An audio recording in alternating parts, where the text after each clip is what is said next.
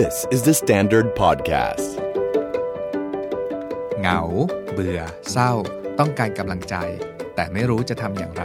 เราขออาสาเลือกหนังสือให้และเป็นเพื่อนอ่านหนังสือกันต่อไปเพราะเราเชื่อว่าการอ่านจะทำให้ได้คำตอบที่ต้องการเสมอสวัสดีครับผมโจวรรณพินสวัสดีครับผมเนตณัฐกรและนี่คือ Readery Podcast Keep Reading Brought to you by Application Blockdit ฟัง podcast ใน Blockdit ความคิดจะไม่ติดอยู่บนถนน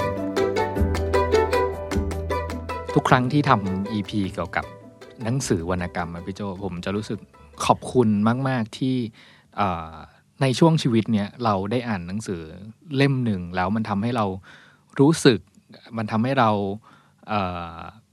เข้าใจมนุษย์ผู้อื่นเข้าใจคนอื่นๆที่อยู่ในสังคมโลกใบเดียวกับเราได้อีกหลายเท่าตัวโดยที่เราไม่มีโอกาสไปสัมผัสเขาได้อย่างโดยตรงแต่ว่าผ่านหนังสือที่ผู้เขียนพยายามจะถ่ายทอดเรื่องราวชีวิตให้พวกเขาวันนี้เราจะคุยกันถึงเล่มนี้ครับ Beloved หนังสือวรรณกรรมของโทนี่มอริสันฉบับภาษาไทยเนี่ยเพิ่งออกมาไม่นานนี้เองแล้วก็เป็นการพิมพ์ครั้งแรกเลยนะโดยสำนักพิมพ์ Library House แล้วก็หนังสือเล่มนี้เรียกว่าเจ้าสำนักพิมพ์เป็นคนแปลเองคุณรังสีมาตันสกุลเป็นผู้แปลซึ่งแปลดีมากบอกเลยหนังสือภาษาอังกฤษออกปี 1987 แล้วพอ 1988 ก็ได้รางวัล Pulitzer Prize เลยเนาะแล้วก็ปีประมาณ 93 โทนี่มอริสันก็ได้รางวัล Nobel Prize แสดงว่าหนังสือเล่มนี้เป็นหนังสือที่ภาษาที่เราพูดกันเองว่าเป็นหนังสือแคนนอนคือหนังสือที่เป็นเหมือนเสาหลักของวรรณกรรมโลกที่เล่มใหญ่ที่มันจะต้องได้รับการอ่านกันอย่างทุกคนอ่ะหนังสือเล่มนี้ถ้าใครตามข่าวเกี่ยวกับหนังสือวงการหนังสือทั่วไปในโลกนี้เนาะออปราห์วินฟรีย์เพิ่งออกลิสต์หนังสือว่าเฮ้ยนี่หนังสือแบบ 7-8 เล่มที่แบบเปลี่ยนแปลงชีวิตเขาว่าคือเล่มไหนบ้างอะไรเงี้ยหนึ่งในนั้นก็คือ Beloved ของโทนี่มอริสันแล้วก็ผมเคยอ่านมาว่าออปราห์วินฟรีย์เนี่ยอ่าน Beloved เนี่ยตั้งแต่ปีแรกๆเลยที่หนังสือออก1987ถ้าจำไม่ผิดนะครับแล้วก็หลังจากอ่านจบเนี่ยโอปราห์วินฟรีย์โทรไปที่สำนักงานดับเพลิงในเขตที่โทนี่มอริสันอาศัยอยู่แล้วบอกสำนักงานดับเพลิงว่าฉันขอเบอร์โทนี่มอริสันหน่อยเถอะฉันหาเบอร์เธอไม่เจอแต่ว่าเธอช่วยตามหาหรือยังไงก็ได้แล้วบอกว่าโอปราห์วินฟรีย์ต้องการจะคุยกับโทนี่มอริสันเพราะอะไรเพราะว่าโอปราห์วินฟรีย์สาเหตุที่โทรหาโทนี่มอริสันเพราะว่าฉันอยากจะสร้างหนังเรื่องนี้แล้วฉันจะแสดงบทนำมันด้วยเพราะฉันมันเป็นเหมือนเป้าหมายในชีวิตฉันว่าฉันจะต้องถ่ายทอดเรื่องที่อยู่ในหนังสือเล่มเนี้ยออกมาให้ชาวโลกได้รู้เราเข้าใจสิ่งที่เรารู้เรื่องสิ่งที่พี่เนตพูดเพราะว่าเราเป็นแฟนโอปราเนาะแต่เราไม่เคยอ่าน Beloved จนกระทั่งช่วงสัปดาห์ที่ผ่านมาเนี่ยแล้วเราเข้าใจอารมณ์ของโอปราที่โทรศัพท์ไปหาโทนี่มอริสันเหมือนพี่เนตก็น่าจะเข้าใจคือบอกทุกคนก่อนเลยนะว่าวันนี้เราจัดรายการด้วยเพราะเราเพิ่งอ่านจบเมื่อคืนดังนั้นความรู้สึกของเราตอนนี้มันเหมือนสตันอะความรู้สึกของโจนะพี่เนตมันเหมือนถูกต่อยจนน่วมอะแล้วฉันรู้สึกหนักรู้สึกสะเทือนใจรู้สึกเศร้าและอีกหลายๆความรู้สึกที่เราอาจจะอธิบายไม่ได้เหมือนที่โอปราเป็นตอนนั้นนะโอปราบอกว่าเขาอ่านจบแล้วเขาดีเพรสไปหลายวันฉันว่าฉันเป็นอย่างนั้นนะมันอธิบายความรู้สึกนี้ยากมากเลยมันเจ็บปวดแต่มันงดงามมันเดี๋ยวเราจะค่อยๆอธิบายอารมณ์มันหลายๆคือตอนนี้เอาแค่แบบเราเพิ่งอ่านนั่งอ่านด้วยกันเมื่อคืนเนาะแล้วก็ผ่านมาสักแบบ10กว่าชั่วโมงเนี้ยเรายังอธิบายเป็นคำพูดออกมาไม่ได้ว่าความรู้สึกที่มันแบบอึงอ่อนอยู่ในแบบในหัวเราตอนนี้มันมีความรู้สึกอะไรบ้างเดี๋ยวค่อยๆแล้วก็วันนี้พยายามจะพูดออกมาแล้วกันว่ามันคือความรู้สึกอะไรบ้างใช่ๆแล้วเรื่องราวอะไรที่อยู่ในหนังสือเล่มนี้มันทำให้เรารู้สึกแบบนั้นบ้างผมอยากหยิบหนังสือเล่มนี้แล้วมาอ่านโค้ดหนึ่งของโทนี่มอริสันเองนะครับหนังสือเล่มนี้เป็นหนังสือชื่อว่าสัจจะนิยมมหัศจรรย์ในงานของกาเบรียล กาเซีย มาร์เกสโทนี่มอริสันและวรรณกรรมไทยของอาจารย์ชูศักดิ์ภัทรกุลวณิชใช่ป่ะซึ่งในเล่มนี้พูดถึงหนังสือหลายๆเล่มของโทนี่มอริสันเอาไว้แล้วก็หนึ่งในนั้นก็คือ Beloved ใช่ป่ะผมขออ่านท่อนนี้ก่อนเลยฉันคิดว่า Beloved จะต้องเป็นนวนิยายที่มีคนอ่านน้อยที่สุดในบรรดานวนิยายทั้งหมดของฉันเพราะมันพูดถึงเรื่องที่ตัวละครไม่ต้องการจะจดจ ฉันเองก็ไม่อยากจะจดจำคนดำทั่วไปก็ไม่อยากจะจดจำคนขาวก็ไม่ต้องการจะจำหมายความว่านี่คือเรื่องราวความทรงจำเสื่อมแห่งชาติโคตรจริงอ่ะพี่เนทเอาจริงๆเราก็ไม่อยากจำเหตุการณ์ในหนังสือเล่มนี้ว่ะมันหนักไปสำหรับมันหนักสำหรับเราพอสมควรเลยแหละพี่โจช่วยเล่าเรื่องย่อสั้นๆเรื่องนี้ก่อนคือบิลเลเวตเนี่ยเป็นนิยายเป็นฟิกชันที่เป็นเรื่องแต่งเนาะซึ่งแต่งขึ้นมาจากเรื่องจริงเรื่องหนึ่งเรื่องจริงนะเกิดเมื่อปี1856ในประเทศอเมริกาของผู้หญิงที่ชื่อมาร์กาเร็ตการ์เนอร์มาร์กาเร็ตการ์เนอร์เป็นทาสคนดำผู้หญิงซึ่งมีครอบครัวอยู่ในรัฐเคนตักกี้แล้วก็กำลังจะเหมือนหนีจากแบบการเป็นทาสข้ามฝั่งแม่น้ำโอไฮโอไปที่โอไฮโอซึ่งตอนนั้นรัฐเขาเรียกว่ารัฐทางเหนือเป็นรัฐที่แบบว่าไม่ปลอดทาสคือไม่มีการกฎหมายทาสรัฐทางใต้จากแม่น้ำโอไฮโอลงมาเป็นรัฐที่แบบว่าให้กฎหมายทาสมันอีกแค่20ไมล์เธอก็จะถึงแบบแม่น้ำนั้นแล้วปรากฏว่าแบบเหมือนมีคนขาวก็มาล้อมจับครอบครัวเธอได้มาร์กาเร็ต การ์เนอร์ก็เลยเลือกที่จะฆ่าลูกตัวเองเพื่อที่จะให้ลูกตัวเองอ่ะไม่ต้องไปเป็นกลับไปเป็นทาสอีกเหมือนที่เธอเป็นเนาะสะเทือนใจเนาะเศร้าอ่ะแล้วโทนี่มอริสันก็หยิบเหตุการณ์อันเนี้ยขึ้นมาเป็นตัวตั้งแล้วพูดว่าจะเป็นยังไงถ้าการ์เนอร์อ่ะไม่ได้ถูกจับกลับมาเป็นทาสอีกแต่ว่าสามารถข้ามไปโอไฮโอได้จะเกิดอะไรขึ้นเนาะซึ่งก็จิตวันนี้เป็นสารตั้งต้นทีนี้แบ็กกราวน์นิดนึงอ่ะคือในปี1856ที่การ์เนอร์เกิดเหตุการณ์ฆ่าลูกเนี่ยอีกไม่กี่ปีอ่ะ1861ถึง65คือซีวิลวอร์ที่อเมริกาซีวิลวอร์คืออะไรคือสงครามเลิกทาสของอเมริกาโทนี่มอริสันก็เลยหยิบเหตุการณ์ช่วงนี้มาเป็นสารตั้งต้นในนิยายเรื่อง Beloved ซึ่งจะพูดถึงประมาณ3ยุคสมัยพูดง่ายๆว่ายุคก่อนเลิกทาสยุคที่กำลังเลิกทาสแล้วก็ยุคหลังเลิกทาสก็คือเป็นเรื่องราวเริ่มต้นที่ปี1873ในตัวเรื่องนะครับก็คือเป็นเรื่องของผู้หญิงคนหนึ่งที่ชื่อว่าเซเทอร์เป็นคุณแม่ลูก4ตามของเดิมเธอคลอดลูกมา4คนอ่ะแต่ตอนนี้เซเทอร์อยู่กับลูกสาวคนเล็กที่ชื่อว่าเดนเวอร์เป็นตัวละครสำคัญอีกตัวหนึ่งกับแม่ผัวที่ชื่อว่าเบบี้ซักซึ่งลูกชาย2คนของเธอหนีไปแล้วก็ลูกสาวอีกคนหนึ่งไม่ได้ถูกพูดถึงนะตอนนี้ว่าเป็นยังไงแล้วก็อยู่มาวันหนึ่งก็มีเพื่อนที่เคยเป็นทาสด้วยกันอ่ะชื่อพอดีเป็นผู้ชายไม่ได้เจอกันหลายปีแล้วประมาณ8 ปีอะไรเงี้ยกลับมาที่นี่แล้วก็เรื่องก็เริ่มต้นตรงที่พอดีเริ่มกลับมามีความสัมพันธ์ลักษณะเป็นความรักกับเซตเตอร์อะไรเงี้ยแล้วก็ไม่นานไม่กี่วันหลังจากที่พอดีมามันก็ทั้งครอบครัวก็เจอผู้หญิงคนหนึ่งซึ่งเป็นเด็กผู้หญิงที่เหมือนแบบหนีกระเซาะกระเซิงมาแล้วก็มาอยู่ที่บ้านนี้ชื่อว่าบีเลเวตซึ่งบีเลเวตเนี่ยตอนที่มาอยู่ในสภาพที่เหมือนเป็นคนผู้สาวบ้าดูแลตัวเองไม่ได้ทำอะไรไม่ได้เลยเราพูดจาไม่รู้เรื่องอะไรเงี้ยแต่ว่าครอบครัวก็แบบโอบรักให้ความรักดูแลเธอไปอะไรเงี้ยจนกระทั่งถึงจุดหนึ่งหลายคนก็รู้สึกว่าบีเลเวตเนี่ยอาจจะเป็นลูกสาวที่เคยเกิดเหตุการณ์ที่เสียชีวิตไปของเซเทอร์กลับมาอีกครั้งหนึ่งเรื่องก็เริ่มต้นแถวนี้แล้วก็เรื่องก็ดำเนินพาไปว่าสุดท้ายจะเป็นยังไงทีนี้ในความเป็น magical realism หรือความสัจจานิยมมหัศจรรย์ที่หลายๆคนพูดถึงมันก็คืออย่างนี้บ้านที่เซตเตอร์อยู่เนี่ยเป็นบ้านที่ไม่มีใครอยากเข้าใกล้เพราะเล่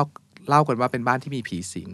เรื่องก็เริ่มต้นแบบบ้านลักษณะแบบมีผีสิงเลยก็คือมีวิญญาณของความโกรธแค้นอยู่ในนี้มีแอ่งสีแดงมีแอ่งสีแดงมีความเป็นแบบสีแดงแบบเลือดอยู่ในบ้านนี้อะไรอย่างเงี้ยผู้เขียนก็เก่งมากที่จะแบบให้เราอ่านได้2แบบเลยแบบว่าเป็นบ้านนี้เป็นบ้านผีสิงจริงๆหรือเป็นนามธรรมบางอย่างของความเจ็บปวดอะไรอย่างเงี้ยซึ่งคนในครอบครัวทั้งเซตเตอร์แล้วก็ลูกสาวเดนเวอร์คุ้นเคยกับผีนี้มากเพราะว่าเป็นผีเด็กแบบว่าก็คือมาทำลายข้าวของอ่ะเหมือนแบบ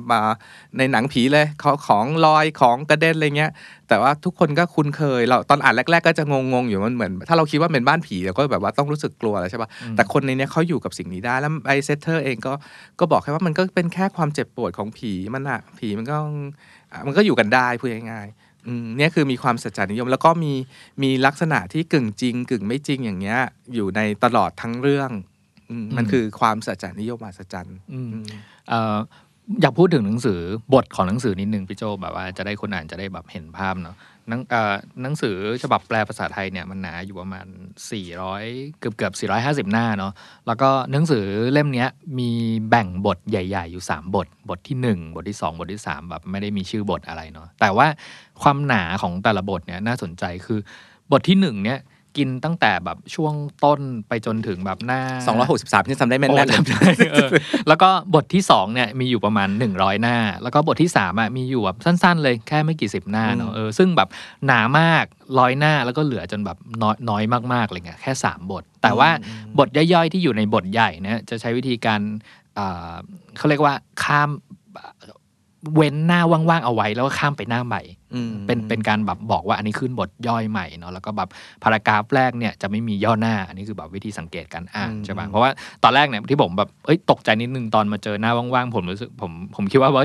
อันนี้พิมพ์ไม่ติดหรืออะไรอะไรเงี้ยแบบแอบดูของพี่โจว่าแบบเหมือนกันหรือเปล่าอะไรบอกว่าเหมือนกันแล้วก็แบบไอ้ที่หน้าว่างๆเนี่ยคือสำนักพิมพ์ตั้งใจแบบเว้นเอาไว้เพื่อให้รู้แล้วว่าถึงเวลาแบบเปลี่ยนบทย่อยข้างในบทใหญ่อีกทีนึงใช่ป่ะแล้วก็สิ่งที่ผมสังเกตอีกอย่างนึงอ่ะคือทั้ง3บทใหญ่อ่ะขึ้นต้นด้วยคำว่า124ใช่ป่ะ124คือเลขที่บ้านของบ้านหลังที่เราพูดถึงเนี่ยใช่ป่ะทั้ง3บทเลยคือในการอ่านหนังสือวรรณกรรมเนี่ยให้สังเกตเลยว่าพารากราฟแรกจะเป็นพารากราฟที่เรียกว่าสำคัญที่สุดก็ได้ทุกคนซิมโบลิกต่างๆนานาจะอยู่ในพารากราฟแรกจะเป็นส่วนใหญ่อะไรอย่างเงี้ยในพารากราฟแรกของบิลเลอร์เพชก็พูดถึงบ้านเลขที่124เลยก็แสดงว่ามันต้องมีความสำคัญอะไรบางอย่างขออ่านให้ฟังแบบประโยคสั้นๆอันนี้คือแบบประโยคแรกของบทที่1เลยพูดว่า124มีแต่ความอาฆาตเต็มไปด้วยความเครียดแค้นของทารกพวกผู้หญิงที่อยู่บ้านหลังนี้รู้ดีก็คือท่อนแรกๆเนี่ยคือเปิดมาก็บอกเลยว่าบ้านเนี้ยเป็นแบบ haunted house อะคือแบบบ้านเนี้ยผีสิงก็คือมีผีเด็กอยู่ตอนที่เราอ่านครั้งแรกนะพี่เนท124เต็มไปด้วยความอาฆาตความเครียดแค้นของทารกเด็กใช่ปะก็ไม่ได้คิดอะไรก็คิดเหมือนพี่เนทอะว่าเป็นแบบบ้านผีสิงเนาะที่เป็นเต็มไปด้วยความอาฆาตแต่พอเราอ่านไปจนจบเรื่องอะแล้วเราคิดออกว่า124คืออะไรฉันร้องไห้ร้องอะ124คืออะไรรู้ปะ124คือจำนวนลูกของเซตเตอร์คุณแม่เซตเตอร์เหมือนที่เราเล่าว่าโทนี่มอริสันผู้เขียนเนี่ยเขียนจากเรื่องจริงของมาร์กาเร็ต การ์เนอร์เนาะซึ่งมีลูก4คนลูก1-2คือลูกชายคนโตคนกลาง1-2-4แล้วลูก4คือลูกสาวคนเล็กเลขไหนหายไป3คนที่3ก็คือบิลเลอร์เบตก็คือในเรื่องเซตเตอร์เองอ่ะก็คือฆ่าลูกคนที่3ทิ้งเพราะไม่อยากให้ถูกจับกลับไปเป็นทาสอีกทีหนึ่งมันเลยเหลือลูกแค่3คน1 2แล้วก็4โอ้โหตอนที่ฉันคิดออกอ่ะขนลุกอ่ะมันมีความแบบว่าเฮ้ยแบบโอ้โหโคตรโหดอ่ะคือเหมือนกับตอนเริ่มอ่านเนี่ยกำลังจะบอกว่าแบบ EP เนี้ยคือคงต้องสปอยเนาะคืออยากเล่าเรื่องให้แบบอย่างที่เราอ่านมาแล้วรู้สึกกับมันแล้วกันจะได้แบบว่าไม่ต้องยั้งอะไรอะไรเงี้ยแต่ว่าไอ้ที่แบบสปอยไม่สปอยเนี่ยจริงๆแล้วอ่านแค่ตอนบทนำของโทนี่มอริสันนะโทนี่มอริสันก็ปูเรื่องแบ็กกราวด์ซึ่งเป็นเรื่องจริงของผู้หญิงคนที่พี่โจมาร์กาเร็ต การ์เนอร์เอาไว้ว่าเขาฆ่าลูกเพราะไม่อยากให้ลูกต้องตกเป็นทาสอีกถ้าโดนจับได้ใช่ป่ะซึ่งอันนี้มันเป็นเรื่องราวหลักเลยเนาะที่ถูกขยายมาเป็นนิยายเรื่อง Beloved ของโทนี่มอริสันเล่มนี้ใช่ป่ะเพราะฉะนั้นเปิดมาเนี่ยเราได้รับการปูพื้นจากโทนี่มานิดหน่อยแล้วว่าเรื่องอ่ะคงจะประมาณนี้เป็นเรื่องของเซตเตอร์ของแม่ที่หนึ่งในลูกสาวนั้นน่ะแบบว่าหายไปใช่ป่ะบ้านเลขที่ก็เลยกลายเป็น124แทนที่จะแบบ1234อะไรเงี้ย3ทำให้หายไปก็จะเหลือแค่1 2และ4เพราะฉะนั้นเรื่องนะถ้าเดาตั้งแต่ตอนต้นเรื่องอ่ะก็น่าจะเป็นเรื่องที่แม่ทำไมถึงตัดสินใจที่จะต้องฆ่าลูกสาวคนหนึ่งไปแล้วเหตุการณ์แวดล้อมทั้งหมดมันคืออะไรบริบทของสังคมที่การค้าทาสยังเป็นเรื่องถูกกฎหมายตอนนั้นมันเป็นอย่างไรบ้างคิดถึงดิแม่ยอมให้ลูกตายดีกว่ากลับไปเป็นทาสอ่ะแสดงว่าการเป็นทาสนี่มันต้องเลวร้ายกว่าความตายเลยนะขนาดไหนก็คือตามท้องเรื่องเปิดเรื่องเนี่ยเนาะลูกชาย1-2เนี่ยหนีออกจากบ้านเพราะทนไม่ไหวแล้วกับการอยู่บ้านผีสิงนี้ก็เซตเตอร์ก็เลยอยู่กับลูกสาวเดนเวอร์แค่2คน แต่ว่าในเรื่องมีตัวละครอีกคนคือแม่ผัวที่ชื่อเบบี้ซักเนี่ยเบบี้ซักเนี่ยได้ตายไปก่อนหน้านั้นแล้วแต่ตลอดทั้งเล่ม 300-400 หน้าเนี่ยเราจะได้รู้จักเบบี้ซักลักษณะแบบแฟลชแบ็กตลอดเวลาราวกับว่าเธอยังมีชีวิตอยู่ในบ้านนี้คือถ้าสรุปแบบภาพใหญ่ๆของนิยายเล่มนี้เลยพี่โจแบบว่าไม่ได้เล่าตามเนื้อเรื่องเนาะมันคือเรื่องราวของประมาณสัก3เจเนอเรชันที่อยู่ในนิยายเล่มนี้ใช่ป่ะก็คือเล่าเรื่องย้อนกลับไปตอนที่เซตเตอร์ยังเป็นทาสอยู่ใช่ป่ะซึ่งในไร่ที่เขาอยู่เนี่ยมันชื่อว่าสวีทโฮมเนาะก็คือก่อนหน้านั้นน่ะเซตเตอร์เป็นทาสอยู่ที่สวีทโฮมใช่ป่ะซึ่งณตอนนั้นน่ะเซตเตอร์น่ะก็คือแบบแต่งงานมีสามีเป็นลูกชายของเบบี้ซักทีนึงชื่อฮาเล่ใช่ป่ะแล้วก็มีลูกมีอะไรอยู่ตรงนั้นแล้วอันนั้นก็จะเป็นเรื่องของเจเนอเรชันตอนที่ยังเป็นทาสใช่ป่ะกับเรื่องที่เป็นเรื่องปัจจุบันของหนังสือเนี่ยคือเป็นเรื่องตอนที่เซตเตอร์หนีออกมาอยู่ที่บ้าน1-2-4แล้วใช่ป่ะแล้วก็เรื่องหลังจากนั้นก็น่าจะเป็นเรื่องที่แบบเฮ้ยเกิดเหตุการณ์อะไรพวกนี้ไปแล้วเนี่ยก็ยังมีแบบเดนเวอร์ของลูกสาวที่มันเป็นแบบอีกเจนหนึ่งซึ่งสำหรับเรามันมองว่ามันเป็นเจเนอเรชันที่ผ่านการแบบเลิกทาสไปแล้วมันคือ3ตัวละครหลักของเรื่องเลยพี่เนทก็คือเบบี้ซักคือตัวแม่ผัวเนี่ยเป็นช่วงยุคของการเป็นทาสอยู่กับเซตเตอร์ตอนสาวซึ่งยังเป็นทาสอยู่กับเซตเตอร์ตอนตามท้องเรื่องเนี่ยก็คือวัยกลางคนแล้วเนี่ยก็เรียกว่ากึ่งทาสกึ่งเลิกทาสแล้วมีชีวิตสองพาร์ทเนาะส่วนเดนเวอร์ลูกสาวเนี่ยวันที่เดนเวอร์เกิดเป็นวันที่แบบเลิกทาสแล้วแต่ว่าอีเวนต์เลิกทาสแล้วแต่ก็ยังมีเขาเรียกอะไรอะความเป็นทาสเนี่ยก็ยังแบบเหมือนอยู่ในบริบทสังคมนี้อยู่อย่างเข้มข้นอ่ะก็เลยเป็นคน3เจเนอเรชันตัวเซตเตอร์เองอะถ้าไม่ได้เล่าตาม1 2 3ตามหนังสือถ้าเราตามท้องเรื่องก็คือเซตเตอร์เป็นผู้หญิงเกิดในยุคเป็นทาสคนหนึ่งอะทำงานอยู่ที่ไร่สวีทโฮมซึ่งชื่อแม่งก็โคตรย้อนแย้งเนาะชื่อไร่สวีทโฮมแบบไร่แห่งความสุขหอมหวานอะไรเงี้ยตอนต้นๆก็ดูเหมือนจะเป็นอย่างนั้นเจ้านายก็โอเคอยู่มา1เจ้านายผู้ชายตายแล้วก็เขาก็จ้างอีกคนนึงมาภาษาอังกฤษเรียกว่า school teacher หรือครูโรงเรียนซึ่งครูโรงเรียนก็เป็นอีกเมตาฟอร์หนึ่งอะว่าเฮ้ยควรจะเป็นคนดีๆที่เข้ามาดูแลปรากฏว่า school teacher หรือครูโรงเรียนคนนี้คือเข้ามาเป็นเจ้านายที่โหดเหี้ยมมากๆอะมีการลงแซ่ฆ่ากันนู่นแบบมีการลงแซ่ทำโทษทาสต่างๆนานามากมายอะไรเงี้ยในสมัยนู้นนะที่มีการค้าทาสอยู่เนี่ยคือทาสอ่ะถือว่าเป็นทรัพย์สินเนาะคือไม่ได้เป็นแบบเป็นบุคคลนะไม่ได้เป็นแบบสิ่งมีชีวิตแต่มันคือทรัพย์สินนะที่คุณสามารถแบบเอาอะไรก็ได้ไปแลกไปซื้อมาแล้วก็เอามาครอบครองเสมือนว่าเป็นแบบวัวควายเป็นทรัพย์สินเอามาใช้งานเอามาทำไร่มาทำแบบทุกอย่างที่อยู่ในไร่ได้ประเด็นเรื่องความเป็นทรัพย์สินเนี่ยคือประเด็นหลักหัวใจหลักของหนังสือเล่มนี้เลยพี่เนทว่าทาสเป็นเจ้าของเจ้าของทาสอ่ะหมายความว่าสมมติถ้าเราเป็นทาสอยู่แล้วเรามีลูกอ่ะลูกเราก็จะเป็นทาสขอ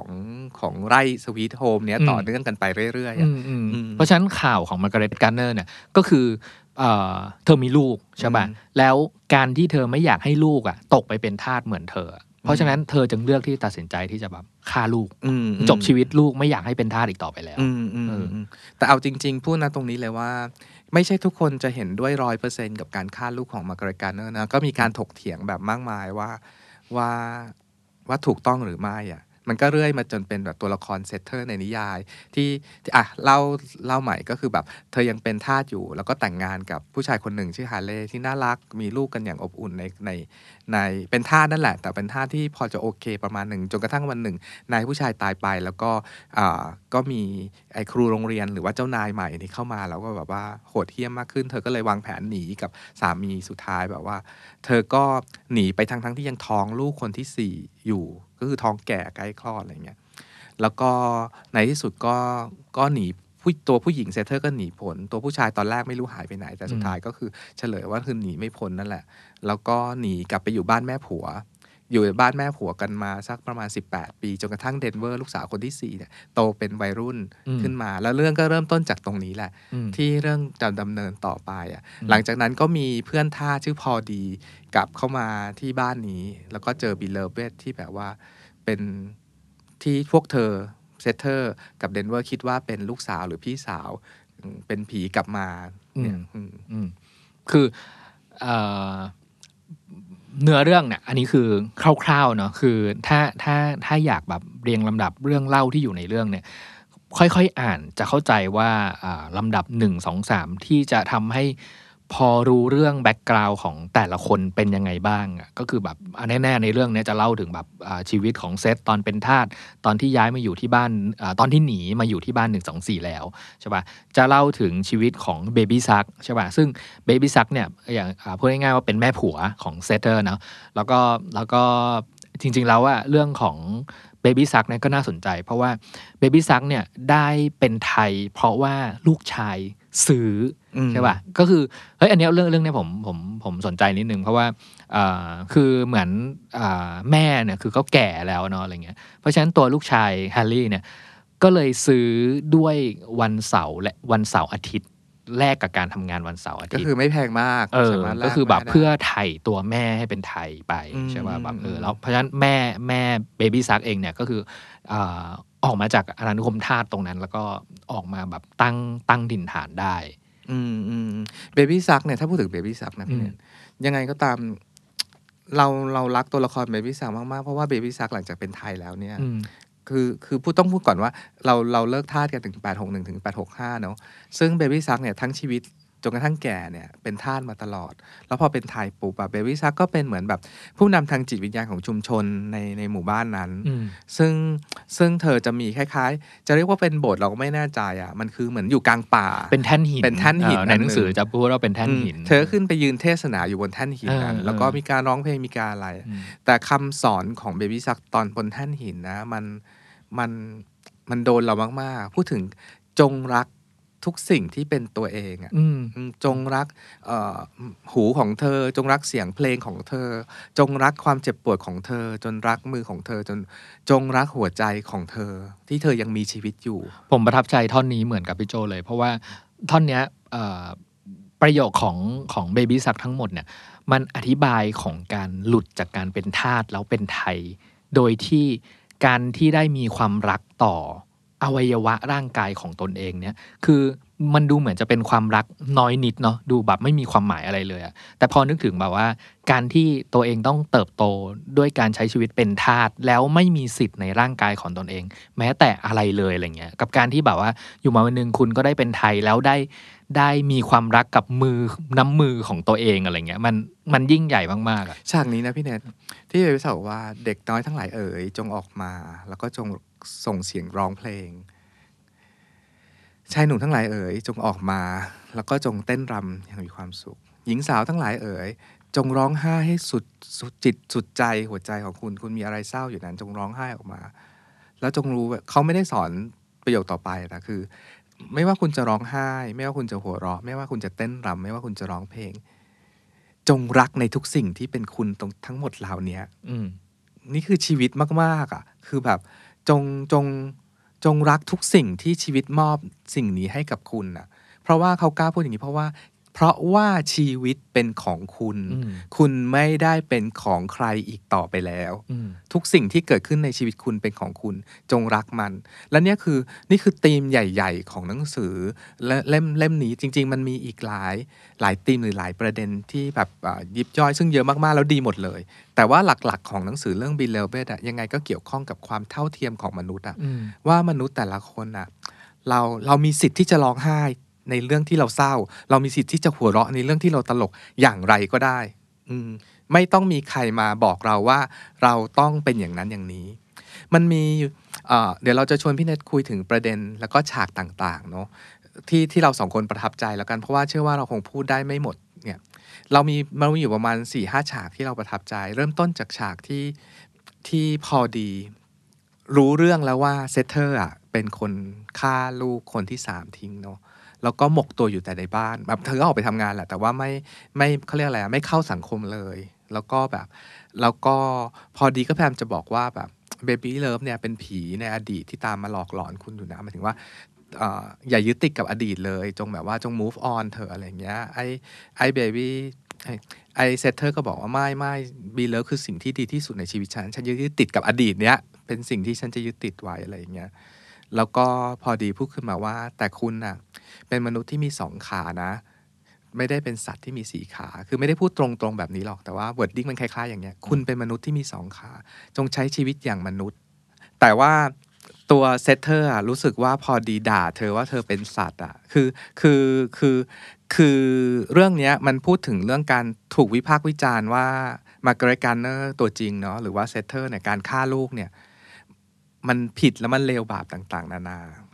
ว่าแบบมันถูกไหมวะก็คือพูดง่ายๆเป็นการถกเถียงกันว่าการฆ่าลูกเพราะว่าจริงๆถ้ารออีกไม่กี่ปีอ่ะลูกก็จะเป็นไทยเป็นถึงว่าการซีวิวก็จะชนะแล้วอะไรอย่างเงี้ยแต่ว่าณตอนนั้นเซตเธอร์เองเหมือนเธอไม่มีทางเธอรู้สึกว่าเธอไม่มีทางเลือกมันก็คือการที่พอดีพูดว่าเฮ้ยเธอเป็นมนุษย์ที่มีสองขานะมันก็เหมือนบอกเราทุกคนนะวันเนี้ยว่าเฮ้ยพวกแกเราเลิกทาสแล้วนะเว้ยยังอยากเป็นทาสกันอยู่เหรอใช้ชีวิตอย่างเป็นไทยกันดีไหมอันนี้ประเด็นหนึ่งที่ related กับเราค่อนข้างมากเพราะว่าประเด็นนี้มันเป็นเรื่องของอย่างที่เราพูดถึงประโยคของมอริสันไว้ตอนแรกอะว่ามอริสันพูดว่านิยายเรื่องนี้มันเป็นนิยายของการต้องการเป็นคนความจำเสื่อมของหลายๆคนในสังคมใช่ป่ะแต่ว่าสาเหตุอะไรที่ทำให้เราอยากจะเป็นคนความจำเสื่อมหรือจำอะไรสักอย่างหนึ่งไม่ได้หรือพยายามที่จะไม่จำอะไรบางอย่างที่อยู่ในนั้นอะไรเงี้ยในหนังสือเล่มนี้มันก็พูดถึงหลายเรื่องอ่ะมันจะเป็นเรื่องของอดีตตอนที่ยังเป็นทาสอยู่ใช่ป่ะแล้ววิธีการเล่าเรื่องในฐานะที่มันเป็นฟิกชันเป็นนวนิยายเนี่ยมันคือเล่าแบ็กกราวด์ทั้งหมดตอนที่ทั้งเซตเตอร์แล้วก็พอดียังอยู่ในสวีทโฮมซึ่งเป็นฟาร์มซึ่งแบบ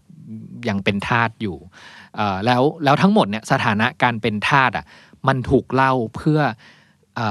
แสดงให้เห็นสิ่งที่มันแบบต่างกันสุดขั้ว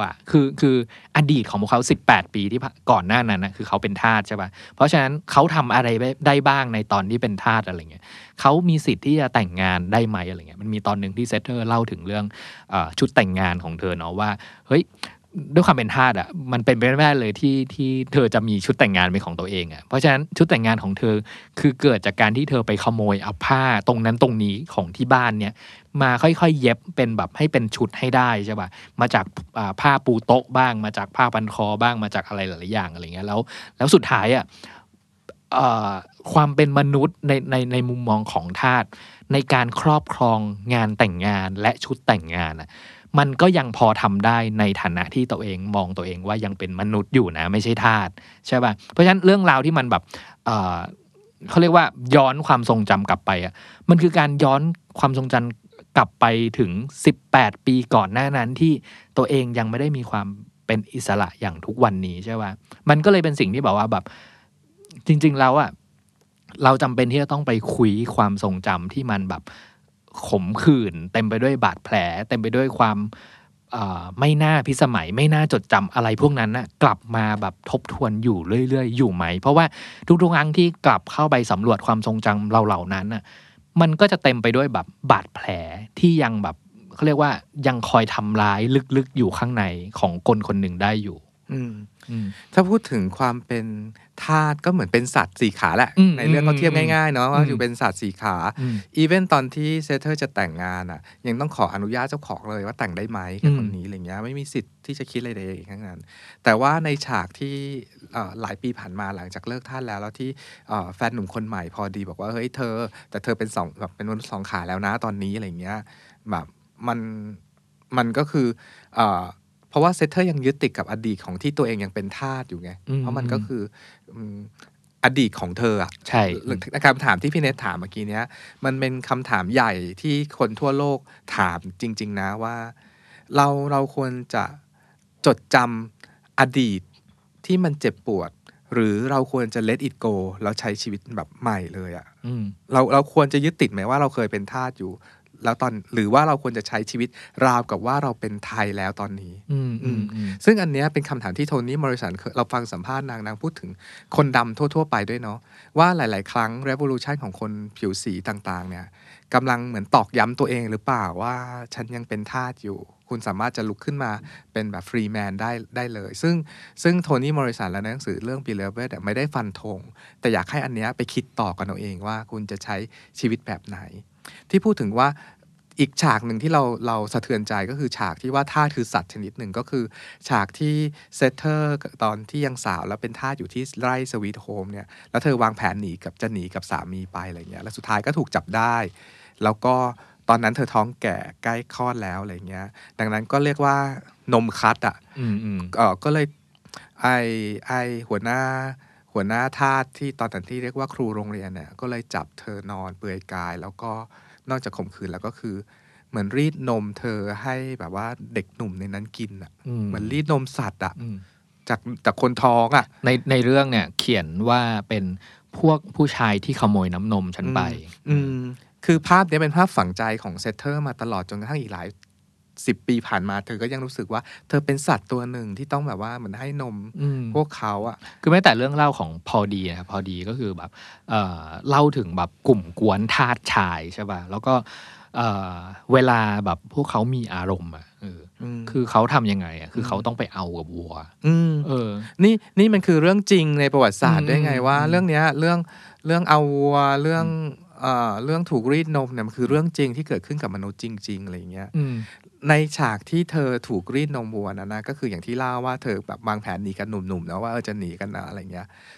แล้วเธอก็เจ็บปวดกับอีกสิ่งหนึ่งคือว่าสามีของเธอคือฮาร์ลี่กับพอดีซึ่งเป็นเพื่อนตอนนั้นน่ะหายหัวไปไหนกันหมดวะคือนัดแนะว่าจะหนีด้วยกันทำไมไม่มาช่วยเธอลองนึกภาพว่าตัวมีผู้ชายเห็นเมียตัวเองโดนรีดนมหรือโดนข่มขืนนู่นนี่นั่นน่ะทำไมไม่ลงมาช่วยแล้วพอดีเล่าเรื่องนี้ให้ฟังเรื่องหนึ่งเรื่องนี้ฉันไม่อยากพูดเลยนะเซตเตอร์ฉันไม่อยากเล่าฉันไม่อยากนึกถึงเรื่องนี้พอดีเองแฟนหนุ่มคนใหม่ก็มีเรื่องบาดเจ็บกับเรื่องนี้เหมือนกันที่ฉันช่วยเธอไม่ได้หรือฉันแบบว่าทำอะไรไม่ได้เลยเพราะตอนนั้น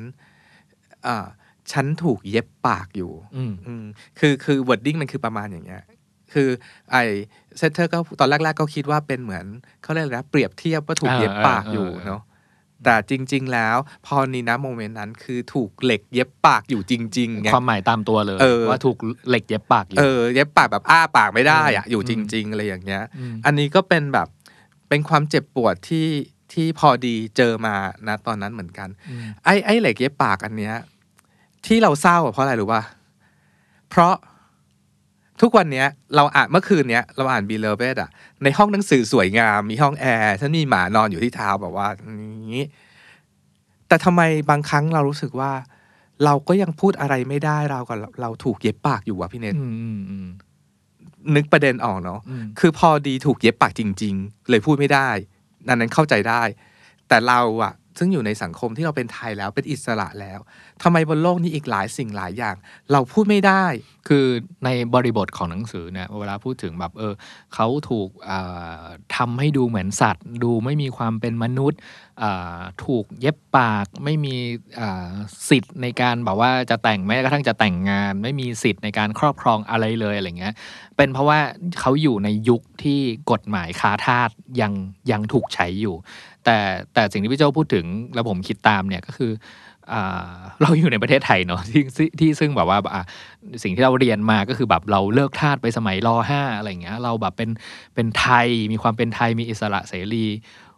อยู่แบบ 100% เลยอะไรเงี้ยแต่การอ่านหนังสือเล่มนี้ในบางโมเมนต์อย่างที่พี่โจ้ตั้งคำถามมาว่าแบบเฮ้ยเราขนลุกขึ้นมาตรงที่แบบจริงๆแล้วเรายังถูกเย็บลวดเย็บปากอยู่อย่างที่พอดีถูกเย็บแบบนั้นแล้วพูดอะไรไม่ได้อยู่ไหมอีเวนคำว่าเลิกทาสนะฉันพูดในรายการนะวันนี้เลยนะเลิกทาสเป็นคำที่หลอกลวงที่สุดนี่คือโทนี่มอริสันพูดเนาะการคำว่าเราพูดว่าเราเลิกทาสแปลว่ามีใครสักคนหนึ่งอนุญาตให้เราเลิกเป็นทาสแต่มนุษย์อ่ะมันเกิดขึ้นมาเท่ากันเว้ยมันไม่ต้องมีใครเลิกทาสให้ใครมันไม่ควรมีใครจะถูกจับไปเป็นทาสใครตั้งแต่ต้นอยู่แล้วอันนี้คืออันที่Black Lives Matter ที่อเมริกาก็เถียงกันเรื่องนี้มากๆเลยว่ามันพูดราวกับว่าคนขาวกลุ่มตึงลุกขึ้นมาเพื่อที่จะต่อสู้เพื่อให้คนผิวดำแบบว่าเลิกทาสได้แต่จริงๆแกไม่มีสิทธิ์ไปจับเขามาเป็นทาสตั้งแต่แรกอยู่แล้วมนุษย์ทุกคนเป็นไทยและเท่าเทียมกันตั้งแต่แรกอยู่แล้วอันนี้คือฉากประทับใจอีกอันก็คือเรื่องเย็บปากว่าเฮ้ยโจ้ฉันคิดกับตัวเองอย่างนี้เลยนะว่าเฮ้ยแกยังถูกเย็บปากอยู่เปล่าวะทุกวันนี้ผมได้มีโอกาสได้ยกหูโทรศัพท์หา คนแปลเล่มนี้เนาะรังสีมาตันสกุลเนี่ยแล้วก็แบบคุยหลายๆประเด็นใช่ป่ะแล้วก็ฉากที่พี่โจ้ยกมาเนี่ยฉากพอดีถูกแบบเหล็กเย็บปากอยู่เนี่ยคุณรังสีมาเนี่ยคนแปลเนี่ยบอกว่าตอนที่แปลมาถึงจุดเนี่ยเธอวางหนังสือเลยคือแบบไม่แปลไปอีกแบบเป็นนาทีเลยอะไรเงี้ยเพราะรู้สึกว่าความรู้สึกตรงเนี้ยที่มาถึงตอนที่พอดีถูกเหล็กเย็บปากอยู่แล้วเธอมีความรู้สึกเดียวกันอ่ะคือสตันไปว่าแบบเฮ้ยแบบเราไม่ได้เป็นพอดีอ่ะแต่ทำไมแบบความรู้สึกอะไรบางอย่างมันเหมือนกับว่าเรากับว่าเรากำลังถูกเหล็กเย็บปากอยู่แล้วแบบมันพูดไม่ออกแบบคิดอะไรไม่ได้ต่อจากนั้นแบบไปเป็นสัปดาห์เลยความเป็นธาตุอ่ะบางทีอาจจะเป็นที่เราอ่ะให้ตัวเรายังคงเป็นธาตุอยู่เองก็ได้อาจจะเป็นความคิดของเราเองก็ได้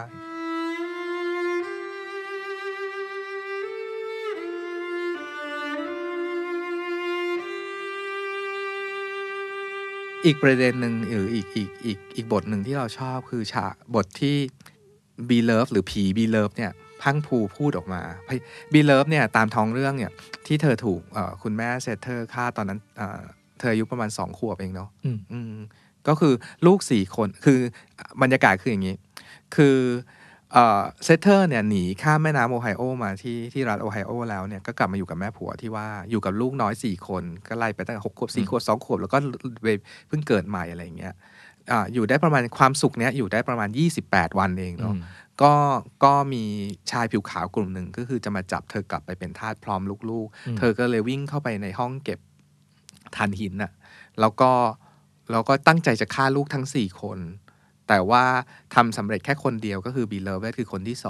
2ซึ่งเธอเอาเลื่อยปาดคอลูกขณะที่ลูกกับกอดอยู่ที่อกอะไรอย่างเงี้ยฉากนี้แม่งสะเทือนใจโคตรๆอ่ะดังนั้นบีเลิฟเนี่ยจึงเป็นพูดง่ายๆว่าเป็นผี2 ขวบแล้วบีเลิฟใหม่ที่เป็นสาวที่กลับมาอีกทีนึงอ่ะเข้ามาสิงอยู่ในร่างแบบว่าผู้หญิงวัยรุ่นอีกคนหนึ่งอะไรเงี้ยอันนี้คือมองลักษณะเป็นหนังเรื่องผีเนาะเป็นหนังสือเรื่องผีแต่ว่าทั้งหมดเนี่ยอาจจะเป็นแค่การคิดไปเองของเซตเตอร์ก็ได้ว่าเธอเป็นลูกสาวอะไรเงี้ยคือบีเลิฟเนี่ยถ้าเทียบกับเดนเวอร์ละกันเดนเวอร์คือคนสุดท้องเนาะคนที่4ใช่ป่ะเดนเวอร์ตอนนั้นอายุ20ใช่ป่ะแล้วก็บีเลเวตตอนที่เป็นผู้หญิงมาจากไหนไม่รู้อยู่ดีก็แบบมาปรากฏอยู่ที่หน้าบ้านเนี่ยก็คืออายุของผู้หญิงคนนั้นน่ะก็เท่ากับอายุบีเลเวตถ้าเธอยังไม่ตายใช่ป่ะก็คือเป็นหญิงสาวแล้วใช่ป่ะก็คือมีอยู่มาวันนึงอ่ะพอลดีเซตเตอร์แล้วก็เดนเวอร์ไปเที่ยวงานแฟร์ในหมู่บ้านใช่ป่ะหลังจากที่กลับมาจากงานแฟร์ปุ๊บก็เจอผู้หญิงคนเนี้ยบีเลเวตอ่ะนั่งอยู่บนตอไม้ใช่ไหมแล้วก็แบบถามไถ่ว่าเธอเป็นใครหลงทางมาหรือเปล่าอะไรเงี้ยแล้วก็ชวนกันเข้าบ้านทีนี้บีเลเวตอ่ะนางก็พยายามจะเล่าเรื่องของเธอพูดง่ายๆเธอเป็นหญิงบ้าเหมือนพูดจาเป็นท่อนๆปฏิปต่อไม่รู้เรื่องก็พยายามจะเล่าในหนังสือโทนี่มอริสันเขาเขียนแบบเป็นท่อนๆตอนๆไม่ปฏิปต่อเหมือนอ่านไม่รู้เรื่องเหมือนแบบฉันมาจากน้ำอยู่ดีก็เดินมาจากน้ำบอกว่าแบบคือคำพูดทั้งหมดเนี่ยคือถ้าเราตอนเราอ่านเนาะเราก็จะงงแบบเนี้ยว่าแบบเฮ้ยจริงๆแล้วเรื่องที่เล่าเนี่ยมันเป็นเรื่องเล่าของบีเลเวตที่เป็นแบบคนสติดีๆคนนึงหรือเป็นคนบ้าหรือเป็นเด็กที่พูดจาไม่รู้เรื่องอันเนี้ยคีย์เวิร์ดอยู่ที่ความไม่รู้เรื่องนี่แหละเพราะว่าเราได้คุยกับคุณรังสีมารอบนึงแล้วคุณรังสีมาผู้แปลแล้วบรรณาธิการหนังสือเล่มเนี้ยเล่าให้ฟังว่าเฮ้ยแกวิธีอ่านมันคืออย่างงี้เวลาการทำความเข้าใจกับประวัติศาสตร์อะมันไม่มีใครเล่ารู้เรื่อง1 2 3 4หรอกมันมาเป็นท่อนๆตอนๆทั้งนั้นถ้าคุณต้องการทำความเข้าใจกับประวัติศาสตร์คุณต้องใช้ความพยายามในการฟังมากขึ้นกว่าปกติและประมวลผลจากประวัติศาสตร์ที่เกิดขึ้นเป็นตอนๆเหล่านั้นมันเป็นสิ่งที่เกิดไปแล้วในอดีตเรากำลังพูดถึงความทรงจำของคนหลายๆคนแล้วเอามารวมประกอบร่างขึ้นเป็นเรื่องเล่าให้ได้ดังนั้นโทนี่มอริสันเขียนท่อนของบีเลเวตเล่าถึงเรื่องในอดีตเป็นแบบนี้เพราะว่าเขาอยากให้เราเหมือนตั้งใจอ่านและทำความเข้าใจให้มากขึ้นนะแล้ววันที่คุณตั้งใจไม่ว่าคุณอาจจะรู้เรื่องทั้งหมดไม่ได้รอบรู้ทั้งหมดแต่มันจะฝังลึกลงไปข้างในใจคุณเหมือนที่เราเจอเอฟเฟกต์เนี้ยเพราะอีบทมหัศจรรย์บทเนี้ยว่าฉันจะไม่มีทางลืมแม้ว่าฉันจะอยากลืมหนังสือเรื่องบีเลเวตแค่ไหนก็ตามมันมีอันนึงพี่โจที่ผมแบบฉุก ฉุกคิดขึ้นมาตอนที่อ่านรู้เรื่องบ้างไม่รู้เรื่องบ้างตอนเนี้ยคือในหนังสือเล่มของอาจารย์ชูศักดิ์อ่ะเขาเขียนแบบหัวข้อหนึ่งกูได้ว่า Beloved กับประวัติศาสตร์ที่ลืมไม่ได้จำไม่ลงใช่ป่ะคราวนี้ไอ้ชื่อท่อนเนี่ยของบทความอ่ะผมมีนึกถึงหนังสือ6ตุลาลืมไม่ได้จำไม่ลงใช่ไหมแล้วก็อย่างช่วงเนี้ยเราได้ยินเดือนที่ผ่านมาเดือนตุลาคมมีคนพูดถึงหนังสือการเมืองพูดถึงประวัติศาสตร์ที่เกิดขึ้นในประวัติศาสตร์6ตุลา14ตุลาอะไรนั้นนี้อะไรเงี้ยคือมันเหมือนตอนนี้เราอยู่ในยุคสมัยที่วิธีการเล่าเรื่องให้เข้าใจง่ายๆแบบที่โพสต์กันในโซเชียลมีเดียแบบที่ถูกส่งต่อใน LINE อะไรเงี้ยมันทำให้เราแบบเข้าใจง่ายขึ้นเข้าใจเร็วแล้วก็เต็มไปหมดเลยอะไรเงี้ยแต่สิ่งที่เกิดขึ้นหลังจากที่อ่าน Beloved แล้วก็อ่านแบบประโยคนี้ว่าจริงๆแล้วอ่ะเราให้ความพยายามมากพอในการทำความเข้าใจเหตุการณ์ที่มันแบบเยอะเกินกว่าที่จะมีเพจนึงสรุปให้เราฟังอ่านภายในนาทีเดียวแล้วรับรู้เรื่องราวทั้งหมดที่เกิดขึ้นได้แค่ห่วงเวลาสั้นๆอย่างนั้นจริงๆเหรออะไรเงี้ยเราได้ให้ความพยายามอย่างเต็มที่หรือยังที่จะเข้าใจบริบทต่างๆที่มันแบบมีรายละเอียดเต็มไปหมดมีผู้คนและเหตุการณ์ที่อยู่ข้างในนั้นเต็มไปหมดแล้วก็มีบาดแผลมีความเจ็บช้ำมีtrauma หลายๆอย่างที่เกิดขึ้นจากวันนั้นแล้วก็ส่งผลมาถึงแบบพวกเราในถึงทุกวันนี้เต็มไปหมดเลยอะไรเงี้ยคำถามก็คือเราเข้าใจจากการที่อ่านสรุปเพียงแค่ย่อหน้า2ย่อหน้านั้นได้จริงๆเหรอมันคือเราอ่านประวัติศาสตร์แบบไหนเนาะแล้วพี่เนทพูดคำว่าบาดแผลกับความเจ็บปวดขึ้นมาเนี่ยมันมีคำหนึ่งซึ่งเข้าใจว่าโทนี่มอริสันเป็นคนพูดถึงคำนี้เพราะถูกอินเทอร์วิวสัมภาษณ์บ่อยๆก็คือคำว่า rememory เนาะก็คือพูดว่ามันจำเป็นไหมที่เราต้องย้อนกลับไปนึกถึงความทรงจำอันเจ็บปวดของชีวิตอะคืออย่างนี้สมมติว่าพูดว่าเอ้ยแกเมื่อวานกินอะไรกันอะไรเงี้ยเมื่อวานฉันกินข้าวกะเพราไก่ไข่ดาวก็มันก็คือความทรงจำอย่างหนึ่งเนาะอันนี้มันคือความทรงจำแบบความทรงจำที่เราเลือกที่เราจำได้ยังจำได้อยู่อะไรเงี้ยแต่ทุกๆชีวิตอ่ะมันมีความทรงจำในอดีตที่เรามีบาดแผลกับมันอ่ะแล้วบางทีเราลืมไปแล้วด้วยแต่บางครั้งพอชีวิตดำเนินไปมันมีทริกเกอร์หรืออะไรบางอย่างแต่มันไม่ได้หายไปจากในสมองเรามันยังอยู่ในนั้นแล้วพอมันทริกขึ้นมาแล้วเราต้องย้อนกลับไปแล้วเราเจ็บปวดกับมันเนี่ยอันนี้คือแบบบังเอิญไปเจอทริกเกอร์กับแบบไม่บังเอิญเหมือนเรื่องเราต้องอ่าน Beloved เพื่อที่จะเข้าใจความไม่เท่าเทียมของมนุษย์ที่มนุษย์กระทำกับมนุษย์อ่ะเราจำเป็นต้องทำสิ่งนี้ไหมนี่คือคำถามที่พูดง่ายๆว่าโทนี่มอริสันโดนถามบ่อยมากว่าคุณแม่ขาเราจำเป็นจะต้องรู้เรื่องความเจ็บปวดที่เซตเธอฆ่าลูกนี้กันต่อไปแค่ไหนอะไรอย่างเงี้ยอันเนี้ยก็ยังเปิดพื้นที่กว้างๆไว้ให้ถกเถียงกันเนอะว่าใครยังไงแต่สำหรับโทนี่มอริสันเนี่ยการเขียนถึงเซตเตอร์ในวันที่เธอเป็นไทยแล้วแต่ต้องยังนึกถึงความเจ็บปวดในอดีตอีกครั้งหนึ่งอะเป็นสิ่งที่จำเป็นจริงๆผมว่าคำถามใหญ่ๆของนิยายเรื่องนี้นะครับสำหรับคนอ่านแล้วเนี่ยหรือสำหรับผมเองที่ตั้งคำถามว่าจริงๆแล้วเนี่ยเรื่องที่เราเพิ่งอ่านจบเนี่ยมันเอาแบบความรู้สึกก่อนละกันว่าเราอ่านเรื่องเนี้ยเราได้อะไรไม่ถึงว่าเอาอย่างแรกถามง่ายๆเลยว่าเราสนุกกับเรื่องที่เราอ่านนี้ไหมถ้าเทียบกับแบบเฮ้ยอย่างผมชอบอ่านแบบนิยายสนุกของสตีเวนคิงแบบอ่านอิงาชิโนะเคงโงะอะไรเงี้ยเป็นเรื่องราวสืบสวนอะไรเงี้ยแล้วอันนั้นคืออ่านแบบบันเทิงใช่ป่ะคราวนี้ถามตัวเองว่าอ่าน Belovedในมุมมองของการอ่านด้วยความบันเทิงอะเราได้สิ่งนั้นหรือเปล่าอะไรเงี้ยถ้าในความในคำตอบของผมก่อนละกันเนาะผมรู้สึกว่ามัน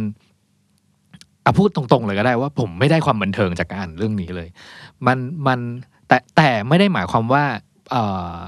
เอาในเมื่อแบบไม่บันเทิงไม่แบบ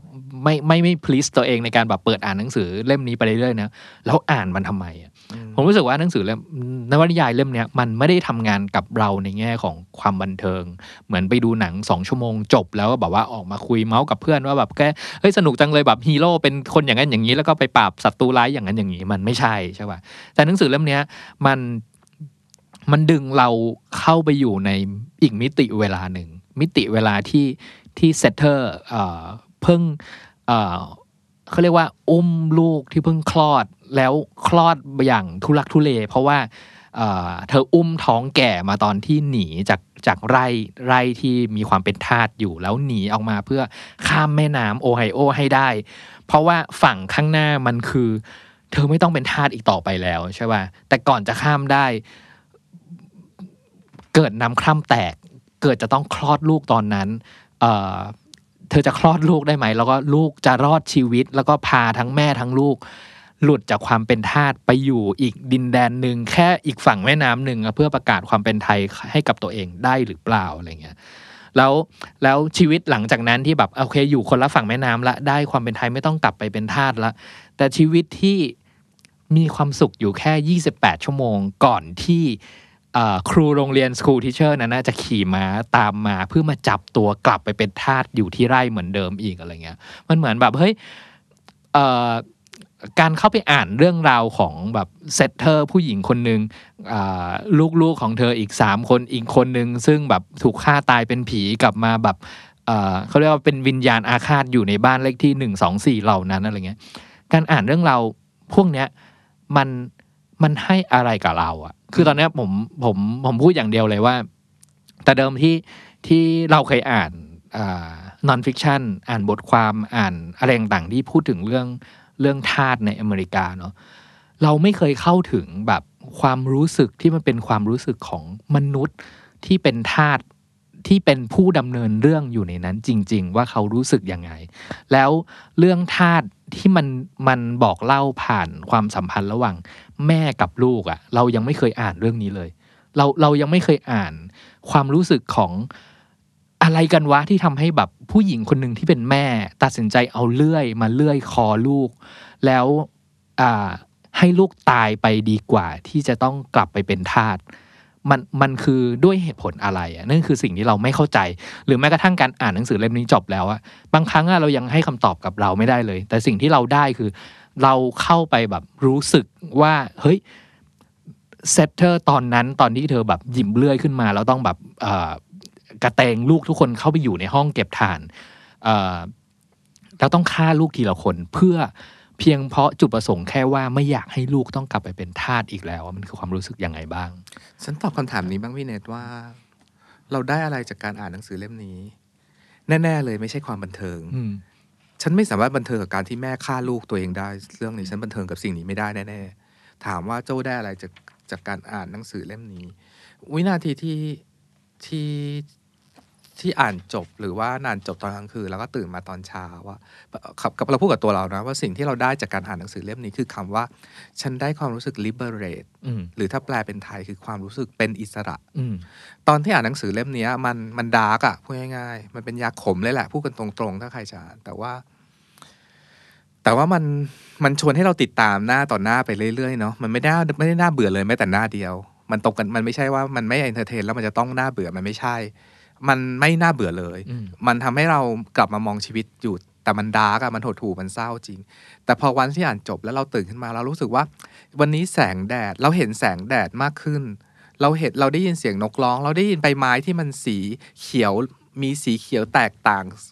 ความเขียวกันมากขึ้นเรารู้สึกเป็นอิสระจากการที่ได้อ่านหนังสือเล่มนี้มาเรารู้สึกรับรู้ถึงได้ว่าโจอยู่ในชีวิตที่มีอิสระเสรีเต็มที่ที่ฉันจะทำอะไรก็ได้อย่างที่ฉันอยากจะทำได้มันคือความรู้สึก liberate อันเนี้ยซึ่งอันเนี้ยมันสะท้อนถึงปัญหาที่เราเจออยู่ในบ้านเราตอนนี้ที่กำลังต่อสู้เพื่อประชาธิปไตยหรือความเท่าเทียมของมนุษย์ที่เกิดขึ้นตอนนี้มันคือว่าเซตเตอร์อ่ะเป็นตัวละครแม่ที่ยังยึดติดกับความเป็นทาสที่ตัวเองเคยเป็นอยู่แต่เดนเวอร์ซึ่งเป็นลูกสาวอ่ะกำลังสะท้อนถึงความหวังใหม่หรือความใช้ชีวิตแบบใหม่คือตอนท้ายของเรื่องเนี่ยเดนเวอร์อยู่ในบ้านกับแม่แล้วก็พี่สาวที่เป็นผีบีเลเวตอีกคนหนึ่งอยู่เนี่ยก็คือแม่ก็ดูแลบีเลเวตเพราะว่ารู้สึกผิดไงที่ฆ่าลูกสาว2ขวบเนาะก็ดูแลลูกอย่างดีเอาเงินเก็บทั้งหมดไปซื้อเสื้อผ้ามาตัดเสื้อผ้าสวยจนไม่มีกินอ่ะสุดท้ายมันอดอยากและหิวโหยกันอ่ะจนกระทั่งเดนเวอร์ลูกสาวคนเล็กเนี่ยซึ่งไม่เคยออกจากบ้านไปไหนเลยต้องก้าวเท้าออกจากบ้านเพื่อไปหางานทำแล้วนางเดนเวอร์นี่แม่งลายเนาะคือ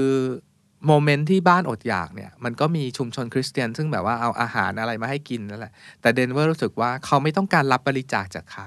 เขาต้องการมีชีวิตที่เป็นอิสระของเขาเพราะเขาเป็นไทยเป็นเกิดมาในยุคที่เขาเป็นอิสระแล้วอะไรเงี้ยคือความรับรู้ว่าฉันเป็นอิสระคือสิ่งที่ได้จากการอ่านหนังสือเล่มนี้พี่เนตอีกคำถามหนึ่งว่าทำไมเราต้องอ่านหนังสือที่เป็นวรรณกรรมของโลกด้วยคือมั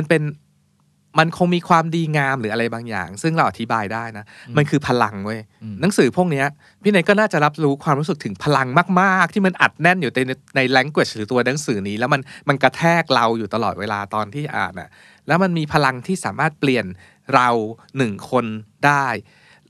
แล้วให้รู้ไว้เถอะว่าขณะที่คุณกำลังอ่านหนังสือเล่ม Beloved เนี่ยมันมีคนบนโลกใบนี้กำลังอ่านหนังสือเล่มเดียวกับคุณอยู่เสมอคืออีกความรู้สึกหนึ่งเนาะที่หลังจากแบบอ่านหนังสือเล่มนี้จบแล้วตื่นมาตอนเช้าเนี่ยสิ่งแรกเนี่ยผมรู้สึกขอบคุณรังสีมาก่อนเลยว่าขอบคุณรังสีมาแล้วก็สำนักพิมพ์ไทยหลายๆสำนักพิมพ์ที่เลือกเอาวรรณกรรมที่ดีหลายๆเล่มบนโลกเนี้ยที่เอาเป็นว่าถ้าเราเซิร์ช Google เนาะค้นดูว่าแบบคนบนโลกเนี้ยเขาอ่านวรรณกรรมเล่มไหนกันบ้างอะไรเงี้ยมันมีแบบรายชื่อมันมีลิสต์หนังสือเต็มไปหมดเลยแต่ว่าพอถอดออกมาว่ามีเล่มไหน100เล่มเนี้ยมีเล่มไหนแปลไทยแล้วบ้างอ่ะมันก็จะถูกแบบโอเคจาก100อาจจะเหลือประมาณแบบ10 20เล่มอะไรเงี้ยเพราะฉะนั้นเนี่ยคนที่ผมอยากขอบคุณมากๆคือสำนักพิมพ์ที่เห็นตรงเนี้ยว่าเขาคงจะตั้งคำถามแบบเดียวกับเราอะว่าทำไมเราต้องอ่านหนังสือวรรณกรรมพวกนี้ด้วยทั้งที่แบบในคำตอบของเราอะบางทีเราพูดว่าแบบโอ้โหมันเป็นหนังสือที่อ่านยากจังเลยแบบอ่านแล้วจะสนุกเหรออะไรเงี้ยแบบเป็นเรื่องราวที่เราไม่คุ้นเคยเลยหรือแบบว่าแบบอ่านแล้วจะได้อะไรนะคนละบริบทสังคมกันแล้วเราจะไปเข้าใจเขาทำไมอะไรเงี้ยแต่หลังอ่านจบแล้วอะ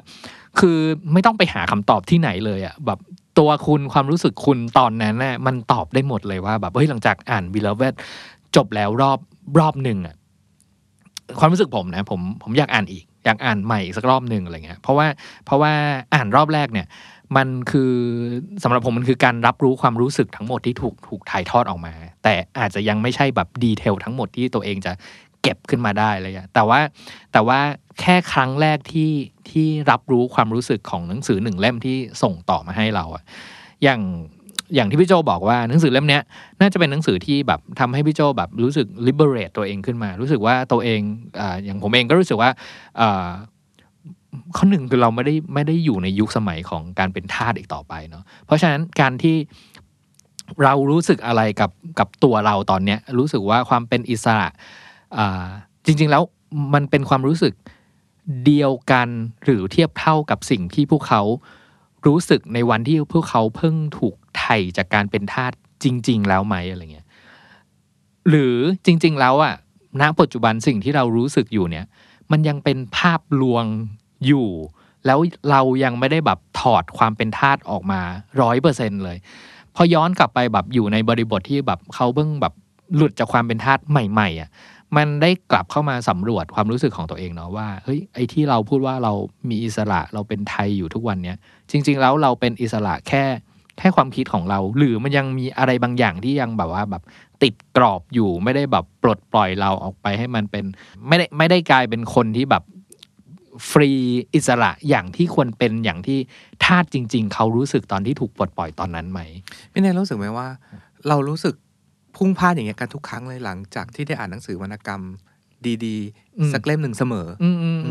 เรารู้สึกว่าบางครั้งหรือบ่อยๆเนี่ยพวกเราโดยเฉพาะคนไทยเนี่ยเราดีแวลูหนังสือวรรณกรรมเกินไปเราให้คุณค่ากับหนังสือวรรณกรรมน้อยเกินไปเรารู้สึกว่าหนังสือนอนฟิกชันหรือหนังสือถ้าเราอยากรู้เรื่องการเมืองหรือประวัติศาสตร์ก็อ่านหนังสือการเมืองหรือหนังสือประวัติศาสตร์เราก็มุ่งพุ่งไปอ่านหนังสือประวัติศาสตร์ของวันที่6 ตุลาอะไรอย่างนี้กันเลยอะไรอย่างเงี้ยหนังสือ non-fiction น่ะเป็นหนังสือที่ทำให้เรารู้ถึงเรื่องราวที่เกิดขึ้นในอดีตนั้นจริงแต่หนังสือวรรณกรรมอย่าง Beloved ที่พูดถึงความเท่าเทียมของมนุษย์ผิวสีเนี่ยมันทำให้เรารู้สึกถึงเหตุการณ์ที่เกิดนั้นจริงๆและไอ้ความรู้สึกอันเนี้ยมันใหญ่เว้ยมัน เราดีแวลูกับความรู้สึกเกินไปว่ามันเป็นแค่แบบนิยายเรื่องแต่งที่ทำให้เราแบบว่ามาบิวให้เรารู้สึกอะไรอย่างเงี้ยแต่คุณลืมไปว่าความรู้สึกเนี่ยมันสะท้อนความเป็นมนุษย์ของคุณเนาะคือเราอาจจะรู้เรื่องประวัติศาสตร์เหตุการณ์6ตุลาเกิดเหตุการณ์1 2 3 4นั่นนี่แต่ลองนึกภาพว่าการที่คุณได้เข้าไปเป็นคนมนุษย์ที่อยู่ในเหตุการณ์6ตุลานั้นแล้วกลับมาใช้ชีวิตปกติประจำวันเนี่ยด้วยความรู้สึกแบบนั้นนะคุณจะมองโลกเปลี่ยนไปเหมือนถ้าพูดว่าอย่างเราเนี่ยเราอ่านบีเลฟเวทจบเนี่ยต่อไปเนี้ยแล้วจริงๆเราทำแล้วด้วยหนังสือเล่มถัดไปที่เราเปิดคือหนังสือเรื่อง Civil War ประวัติศาสตร์ Civil War นู้นนี่นั่นเนาะแล้วมันทำให้เรารู้สึกแล้วเราอ่านแล้วเรารู้เรื่องอะแล้วเราเข้าใจถึงความรู้สึกนั้นนะมันมีคุณแม่อย่างมาร์กาเร็ตการ์เนอร์ที่ฆ่าลูกอย่างนั้นอีกกี่คนมันมีพอดีที่ถูกเย็บปากอย่างนั้นอยู่อีกกี่คนบนโลกใบนี้มันทำให้เรามีมุมมองหรือ mindset ที่ขยายออกไปอย่างมากๆเลยอ่ะผมอยากชวนกลับมาที่เรื่อง Beloved อีกนิดนึงคือในชื่อ Beloved เลยเนาะคืออยากพูดถึงเรื่องชื่อใช่ป่ะเพราะว่าจริงๆแล้วชื่อ Beloved น่ะมันคือตอนที่เรียกว่าผีเนาะผีลูกสาวตอนที่แบบว่าแบบ3 คนไปเที่ยวจากงานแฟร์แล้วกลับบ้านมาแล้วเจอผู้หญิงนั่งอยู่บนตอไม้หน้าบ้านอะไรเงี้ยแล้วก็ถามชื่อเธอว่าชื่อเธอชื่ออะไรแล้วเธอก็ตอบว่าเธอชื่อ Beloved ใช่ป่ะแล้วเอาจริงๆแล้วเนี่ยBeloved อ่ะมันเป็นป้ายหลุมศพใช่ป่ะป้ายหลุมศพที่เซตเตอร์เขาเรียกว่าพอลูกสาวตายแล้วก็ต้องการมีหลุมศพลูกสาวเนาะแล้วอย่างน้อยอ่ะก็ควรจะต้องตั้งป้ายให้แบบว่าแบบถูกต้องอะไรเงี้ยแต่ว่าแม้แต่ตอนนั้นน่ะก็ยังไม่มีแบบไม่มีเงินไม่มีอะไรเลยอะไรเงี้ยต้องเอาตัวไปแลกไปหลับนอนกับแบบช่างป้ายเพื่อที่จะได้แบบสลักคำว่า Beloved อยู่บนป้ายหลุมศพใช่ไหมแล้วเธอเล่าว่าจริงๆแล้วอ่ะเธอตั้งใจให้มันมีประโยคที่ยาวกว่านี้นะอาจจะเป็นแบบชื่ออาจจะเป็นแบบอะไรอีกหลายๆอย่างอะไรเงี้ยอาจจะมีคำว่าแบบที่รักอะไรอยู่ด้วยอะไรเงี้ยแต่แบบเธอจะต้องเอาตัวเองแลกอีกแค่ไหนเพื่อให้ได้ชื่อบนป้ายหลุมศพให้ยาวกว่านั้นเพราะฉะนั้นแบบว่าแบบคือแค่แลกเอาตัวเองไปหลับนอนกับช่างสลักป้ายแล้วได้ชื่อคำว่า Beloved แค่นั้นพอแล้วสำหรับอยู่บนป้ายอ่ะคือผมไม่แน่ใจว่าทำไมแบบผมยกเรื่องนี้ออกมาเนาะคือผมรู้สึกว่าเอาแค่เรื่องเล่าเรื่องแค่ชื่อป้ายหลุมศพเนาะว่าเธอมีปัญญาแค่ให้มีแค่ตัวอักษร7 ตัวเท่านั้นอยู่บนป้ายหลุมศพอะเพราะว่าถ้ามีมากกว่านั้นน่ะเธอก็ต้องเอาตัวเข้าแลกมากกว่านั้นเศร้าปะล่ะคือตอนนี้ผมรู้สึกมากๆกับแบบผู้หญิงคนหนึ่งอะที่จะต้องแบบฝังศพลูกสาวตัวเองแล้วตั้งป้ายหลุมศพแล้วไม่มีปัญญาแม้กระทั่งจะสลักชื่อหรือข้อความให้มากกว่านั้นเพราะจะต้องเอาร่างกายของตัวเองไปแลกมามันถึงแม้เรื่องนี้มันจะไม่ค่อยเกี่ยวกับเรื่องธาตุเนาะแต่มันก็ยังเป็นเรื่องของแบบบอกไม่ถูกอะว่ามันคือความรู้สึกอะไรแต่แน่นอนอย่างที่พี่โจ้พูดว่าหนังสือต่างๆเหล่านี้เรื่องราวของมันอะสิ่งที่สำคัญอะมันทำให้เรารู้สึกมันไม่ใช่แค่การอ่านเรื่องเล่าเรื่องนึงแล้วแบบว่าโอเคแบบเรื่องมันเป็น1 2 3 4อย่างนี้เนาะอะไรเงี้ยแต่มันทำให้เราแบบคิดว่าเอาตัวเองอะไปเป็นเซตเตอร์แล้วแบบว่าแบบถ้าเราเป็นเซตเตอร์เนี่ยเราจะต้องรู้สึกยังไงจะต้องเจ็บปวดกับสิ่งเหล่านี้อีกไปนานแค่ไหนใช่ป่ะสิ่งที่มันเกิดขึ้นเหตุการณ์ที่เกิดขึ้นในแต่ละอย่างในเนี้ยมันจะสร้างทรอมาเอาไว้ให้กับเราอีก20-30 ปีต่อมายังไงได้บ้างใช่ป่ะมันก็เลยเหมือนแบบค่อยๆเปิดแผลไปทีละหน่อยแล้วไปเจอแผลที่มันแบบใหญ่มากๆแล้วอันนั้นแหละที่ผมรู้สึกว่าอันนั้นมันคือแบบก้อนความรู้สึกทั้งหมดที่แบบเอาแม้กระทั่งณตอนเนี้ยผมไม่แน่ใจว่า EP เนี้ยเราพูดรู้เรื่องไหมอะไรเงี้ยเหมือนจะพูดออกมาด้วยความรู้สึกล้วนๆเลยว่าแบบรู้สึกอย่างนั้นอย่างนี้อะไรเงี้ยแบบคนฟังที่แบบอาจจะมาฟังเรื่องราวว่าพล็อตเป็นอย่างนั้นอย่างนี้อะไรเงี้ยอาจจะตามไม่ทันแล้วเพราะว่าณขณะที่พูดอยู่ตรงเนี้ยผมก็รู้สึกว่าผมพูดออกมาด้วยความรู้สึกล้วนๆเลยโดยที่แบบไม่สามารถลำดับได้ว่า1 2 3มันคืออะไรเราเข้าใจพี่เนนนะแต่เราแนะนำอย่างนี้ถามว่าหนังสือเล่มนี้อ่านยากไหมคำตอบคืออ่านไม่ยากแต่เพราะว่าการอ่านหนังสือประเภทเนี้ยเราไม่รู้จักวิธีที่อ่านที่ถูกต้องเท่านั้นเองเราใช้วิธีอื่นเราใช้วิธีของการอ่านหนังสือเอนเตอร์เทนมาอ่านหนังสือวรรณกรรมแบบเนี้ยซึ่งมันทำให้เราอ่านไม่รู้เรื่อง วิธีอ่านก็คือหนึ่งแน่ๆคือคุณรู้สึกกับมันไปเรื่อยๆกับเหตุการณ์ที่เขาเกิดคุณไม่ต้องแบบเข้าใจทุกสิ่งก็ได้กับ2อีกอันนี้พูดถึงแบบวิธีการอ่านหนังสือวรรณกรรมอย่างนึงคือการเข้าใจซิมโบลิกบางอย่างที่อยู่ในหนังสือหรือเรื่องเล่าทั้งหลายเนาะอย่างซิมโบลิกหลายๆอย่างเท่าที่นึกได้ตอนนี้ก็อย่างเช่นเรื่องบ้านเราพูดถึงบ้านเยอะมากเลยว่าเป็นซิมโบลิกบ้านเนี่ยควรจะเป็นที่ที่คุณรู้สึกอิสระที่สุดที่จะเป็นคุณได้มากที่สุดแล้วเนาะแต่บ้านหลังนี้1 2 4เนี่ยกลับเป็นบ้านที่มีผีแห่งความเจ็บปวดซ่อนตัวอยู่ก็คือผีก็เป็นซิมโบลิกนึงแหละว่าพูดถึงผีคืออดีตที่คุณยึดติดเวลาอ่านไปอ่ะคุณก็ถามตัวเองไปด้วยว่าตัวคุณอ่ะยึดติดอะไรอยู่หรือเปล่าแล้วคุณมีอิสระจริงไหมในบ้านหลังนี้หรือในประเทศนี้คือผมคิดว่าตัวละครบ้านเนี่ยบ้านเลขที่1 2 4เนี่ยค่อนข้างสำหรับผมถือว่าเป็นอีกตัวละครหนึ่งเลยก็ได้พี่โจนึกถึงเรื่องของเดนเวอร์ไหมว่าเดนเวอร์เนี่ยก่อนที่เธอจะรู้สึกอิสระได้เนี่ยเธอถูกเซตเตอร์เองนะที่เป็นคนขังเดนเวอร์เอาไว้เพราะว่าอะไรเพราะว่า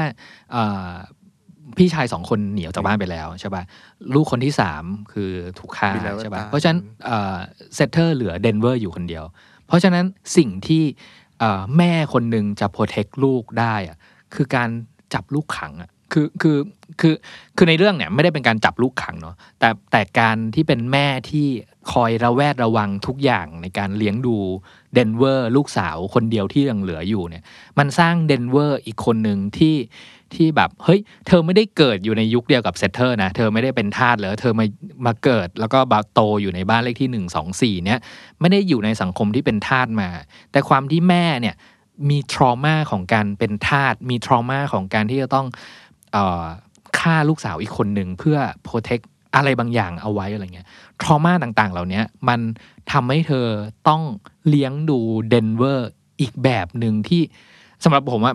ผมเหมือนกับว่าเธอกำลังยัดเยียดความเป็นทาสให้กับเดนเวอร์โดยไม่รู้ตัวประเด็นเนี้ยคือประเด็นใหญ่ในหนังสือที่เป็นใหญ่เต็มหมดเลยคือติ๊กเลิฟพี่เน็ต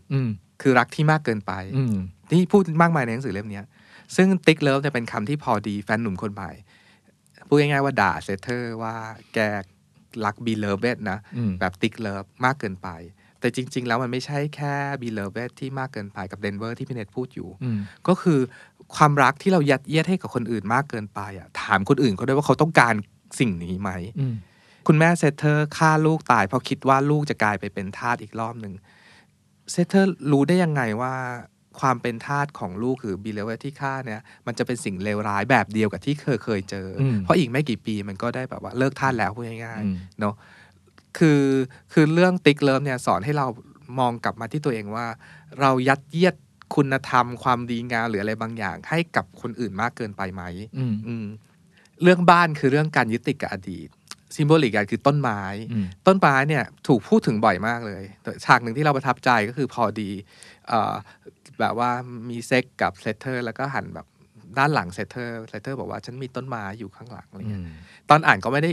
วินาทีแรกไม่ได้คิดอะไรแต่พอรู้ความหมายเท่านั้นแหละมันคืออะไรวะใช่ป่ะมันคือแส้ที่โดนหวดมาจนเป็นลายต้นไม้อ่ะก็คือทาสเนี่ยเมื่อก่อนจะถูกเคี่ยนจนกระทั่งหลังลายจนกระทั่งแบบลายกลายเป็นต้นไม้แล้วเธอก็แบบบอกเธอว่าหลังเธอมีลายต้นไม้อะไรอย่างเงี้ยเรื่องท่าถูกเคี่ยนเนี่ยมันมีเรื่องนึงอาจจะนอกหนังสือแต่ว่าตอนสัมภาษณ์โทนี่มอริสันเล่าฟังว่าคือมีทาสคนหนึ่งนั่งอยู่เจ้านายบอกว่าทำอะไรอยู่บอกว่าฉันไม่ทำอะไรเลยอะไรเงี้ยเจ้านายก็เลยเคี่ยนไอ้ทาสว่าฉันไม่ทำผิดอะไรเลยทำไมต้องเคี่ยนฉันเจ้านายก็บอกว่าเคี่ยนเพื่อให้รู้ว่าแกจะต้องทำอะไรบางอย่างไงล่ะเพราะแกเป็นทาสอยู่แกจะรักเฉยๆไม่ได้คือไอ้ซิมโบลิกต้นไม้อันเนี้ยก็ถูกใช้ใน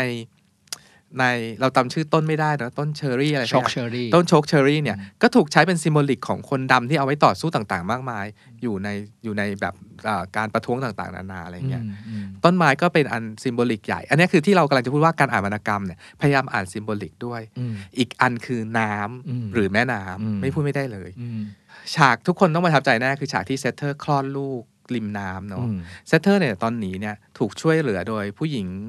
ทาสอีกคนหนึ่งแต่เป็นคนผิวขาวเอมี่เดนเวอร์ใช่ใครๆก็ต้องชอบเอมี่เดนเวอร์นางน่ารักแล้วก็นางช่วยคลอดแล้วก็ตอนที่บีเลเวตกลับมาจากนรกกระพูมเนี่ย ก็ขึ้นมาจากน้ำเหมือนกันก็คือแบบทุกอย่างมันจะน้ำเนี่ยจะอธิบายถึง transformation หรือการเปลี่ยนข้ามผ่านจากคนรุ่นหนึ่งไปสู่รุ่นหนึ่งจำง่ายๆว่าคือในรัฐที่เป็นทาสคือเคนตักกี้อยู่ข้างล่างแม่น้ำโอไฮโอรัฐโอไฮโออยู่ข้างบนซึ่งเป็นไทยหรือเป็นอิสระเนี่ยคำถามคือณวันนี้คุณข้ามแม่น้ำโอไฮโอแล้วหรือยังคือเรื่องน้ำนะพี่โจผมคิดว่าซิมโบลิกอย่างหนึ่งอ่ะมันน่าจะมาจากพิธีแบปไทซ์ของคริสเตียนเนาะแล้วก็มันมีตอนหนึ่งพี่โจถ้าจำได้ตอนที่หลังจากที่เซตเตอร์เนี่ยกระเสือกกระสนตัวเองแบบ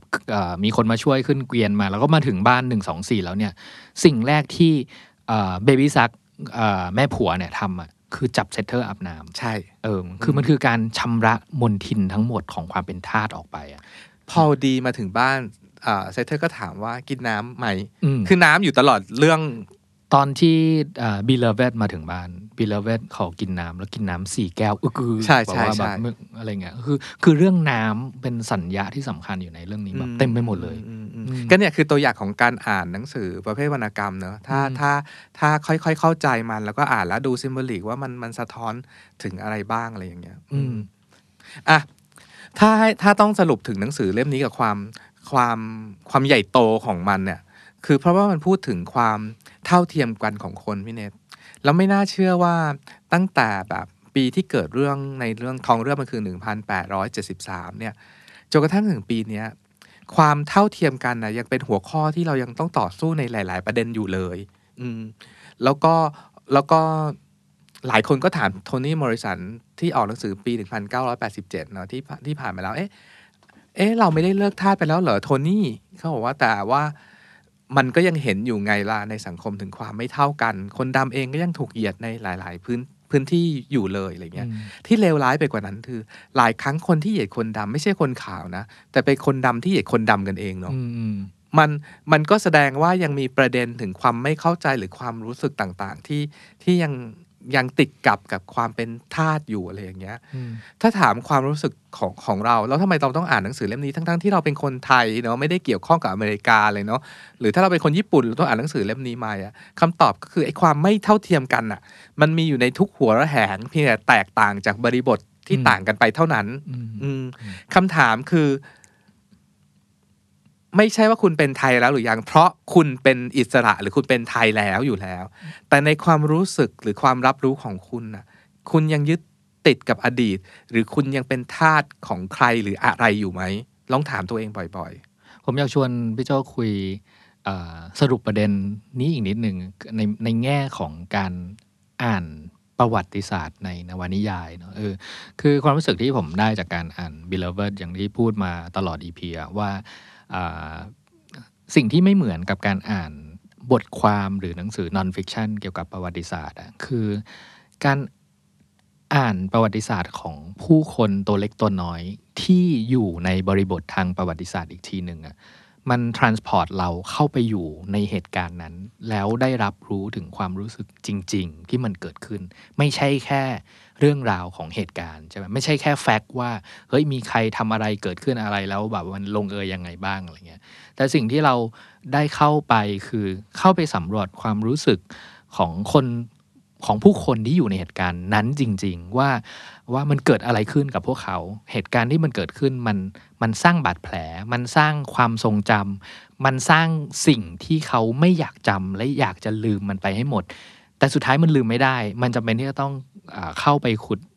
แล้วรื้อฟื้นแล้วก็ผ่านกระบวนการแบบ re-memory ใหม่เหมือนอย่างที่โทนี่มอริสันแบบเป็นคนบัญญัติศัพท์คำนี้เอามาโดยเฉพาะเลยว่าแบบเฮ้ย re-memory มันคืออะไรการเข้าไปแบบรับรู้ถึงเหตุการณ์แล้วรู้สึกถึงบาดแผลเหล่านั้นผ่านเรื่องเล่าของผู้คนที่อยู่ในเหตุการณ์จริงๆมันทำให้เราไม่รีบด่วนตัดสินใจว่าเฮ้ยอยู่ดีคุณจะหาข้อสรุปให้เราภายในแบบ2ย่อหน้าแบบไม่ได้นะอะไรเงี้ยให้โอกาสเราในความใช้ในการใช้ความเป็นคนเหมือนกันน่ะเข้าไปความเข้าใจเข้าไปทำความรู้จักแล้วเข้าไปรู้สึกเรื่องราวและเหตุการณ์เหล่านั้นเหมือนกับคนที่อยู่ในเหตุการณ์นั้นจริงๆผ่านเรื่องเล่าและนวนิยายของพวกเขาหนังสือออกปี1987ว่ากันว่าก่อนหน้านั้นน่ะหนังสือที่พูดถึงคนผิวสีหรือคนผิวดำ จะพูดถึงภาพใหญ่ๆทั้งนั้นเลยเรื่องของการเลิกทาสเรื่องของการต่อสู้ของคนผิวดำต่างๆนานาแต่หนังสือ We Love It ของโทนี่มอริสันเนี่ยพาเราเข้าไปเป็นคนดำณโมเมนต์นั้นคือเข้าไปเป็นเซตเตอร์หรือเดนเวอร์ก็แล้วแต่เนาะณโมเมนต์นั้นแล้วพาเราออกมาจากเหตุการณ์หรือความรุนแรงเหล่านั้นอย่างไรนั่นคือการรีเมมโมรีถามว่าทำไมเราต้องย้อนกลับไปเป็นตัวเราตอนที่เราเจ็บปวดที่เราอยากจะลืมกันด้วยละ่ะ6ตุลาจำไม่ได้ลืมไม่ลงทำไมเราต้องจำแล้วทำไมเราอยากจะลืมเหตุการณ์เจ็บปวดคำตอบก็คือเพราะการที่เราได้เอาตัวเราเข้าไปอยู่ในอดีตแบบนั้นอีกครั้งอดีตที่เจ็บปวดนั้นอีกครั้งนั่นแหละคือการเยียวยาที่ถูกต้องของเรา Readery Podcast จะอัปเดตหนังสือที่น่าสนใจให้คุณทุกวันศุกร์ถ้าใครมีเล่มไหนอยากแลกเปลี่ยนคอมเมนต์เพิ่มเติมหรือติด #Readery Podcast ได้นะครับเราเชื่อว่ามีหนังสือดีๆอีกมากมายรอให้อ่านอยู่เสมอติดตาม Readery Podcast ได้ทางเว็บไซต์ The Standard Podcast Player ที่คุณใช้ Spotify, SoundCloud และ YouTube The Standard Podcast Eye-opening for your ears